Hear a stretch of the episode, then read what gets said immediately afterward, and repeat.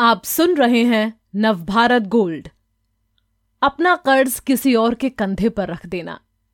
Doctor Narendra Kohli ने रामायण और महाभारत को आज के पाठकों के लिए बारीकी के साथ लिखा। उन्हें इसके लिए हमेशा याद रखा जाएगा। सुभाष अखिल।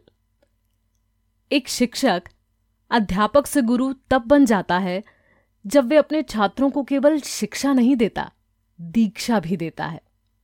वे छात्रों को विद्यार्थी ही नहीं, शिष्य बना लेता है। ऐसे ही गुरुवर थे डॉक्टर नरेंद्र कोहली। मैं कोहली जी के संपर्क में तब आया जब दसवीं में पढ़ता था। ये 1970-71 के आसपास की बात है।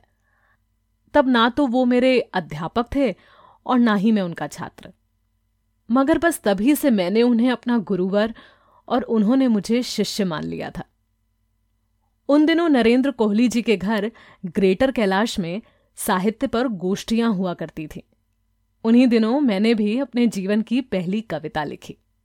एक परिचित के माध्यम से मुझे पहली बार उस गोष्ठी में जाने का सौभाग्य मिला। मैंने देखा कि वहाँ कई लोग आए हुए थे।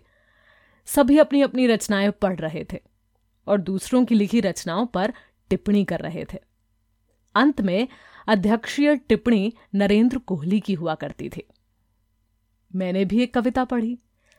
अन्य सभी लोगों ने बड़ी सहानुभूति के साथ मेरी कविता पर अपनी राय रखी। तब शायद मैं ही वहाँ सबसे छोटा था। अंत में गुरुवर का नंबर आया।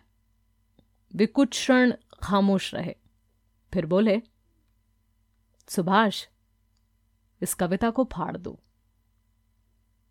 ये सुनते ही मेरे पाँव के नीचे से जैसे धरती ही खिसक गई। नम आँखों से मैंने कहना चाहा कि, सर, ये मेरी पहली रचना है। लेकिन उन्होंने उसी निर्ममता से कहा कि इसे फाड़ दो।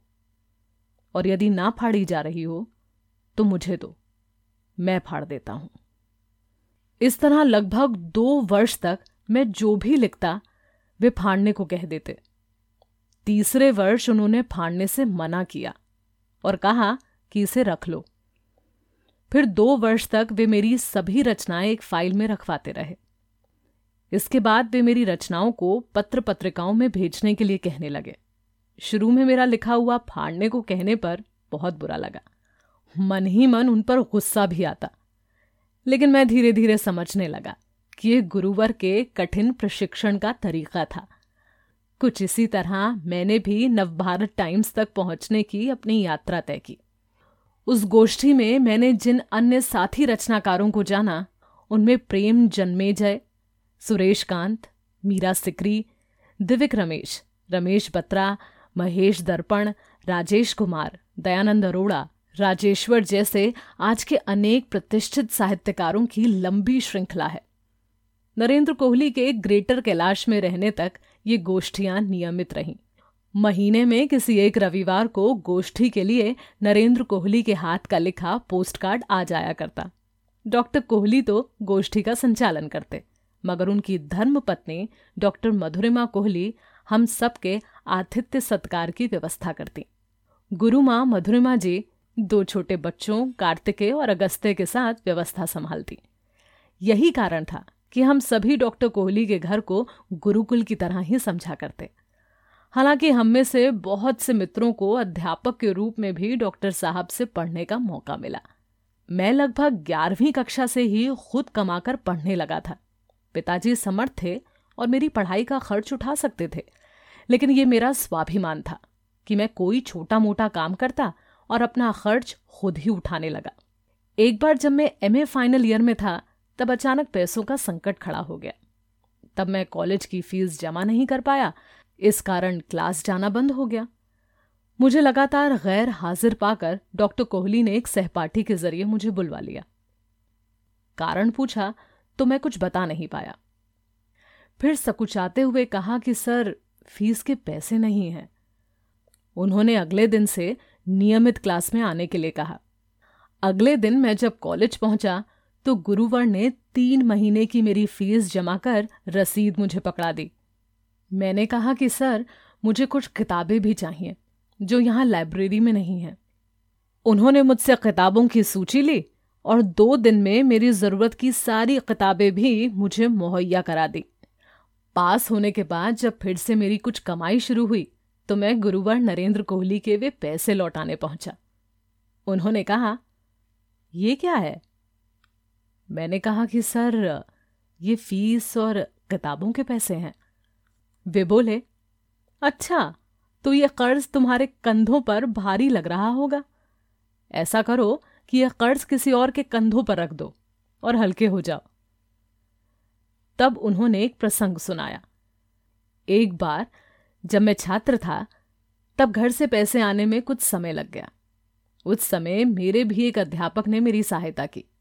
जब मैं उन्हें पैसे लौटाने गया तो उन्होंने भी यही कहा था। कि अपने कंधों का ये बोझ किसी और के कंधों पर रख दो।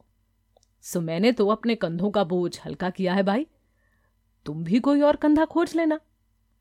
शायद इसी तरह के बहुत से अनुभव और संस्कार मुझे डॉक्टर साहब ने शिक्षा के साथ ही दीक्षा के रूप में भी दिए।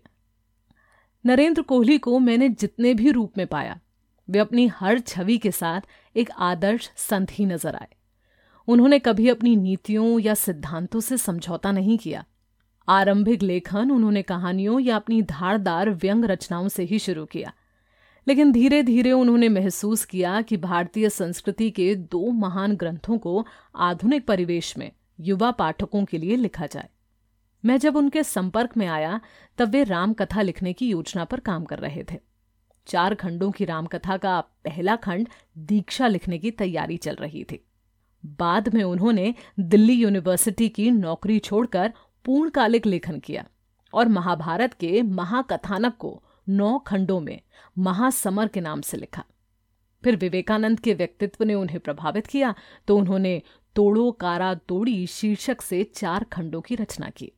कुछ लोग नरेंद्र कोहली पर यह आरोप लगाते हैं कि उन्होंने राम कथा या महाभारत पर लिखा तो इसमें मौलिक क्या है? या फिर इन कथानकों की दोबारा लिखने की ज़रूरत क्या थी? लेकिन मेरा मानना है कि यदि महर्षि वाल्मीकि ने रामायण लिख दी तो क्या तुलसीदास को रामचरित मानस नहीं लिखनी चाहिए थी?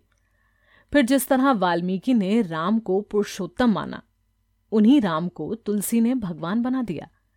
इसी तरह नरेंद्र कोहली ने राम कथा के सभी प्रसंगों को तार्किक दृष्टि से देखा और राम कथा को फिर एक बार आज के पाठकों तक पहुँचा दिया।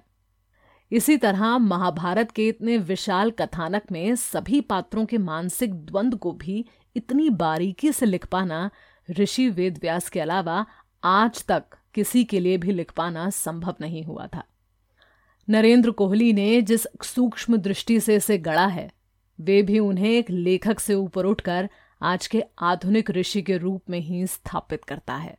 इस तरह के और दिलचस्प पॉडकास्ट सुनने के लिए विश्व की सर्वश्रेष्ठ Hindi infotainment service Nav Bharat gold पर लॉगिन कीजिए। गोल्ड के पॉडकास्ट का खजाना मिलेगा नव भारत गोल्ड डॉट कॉम पर।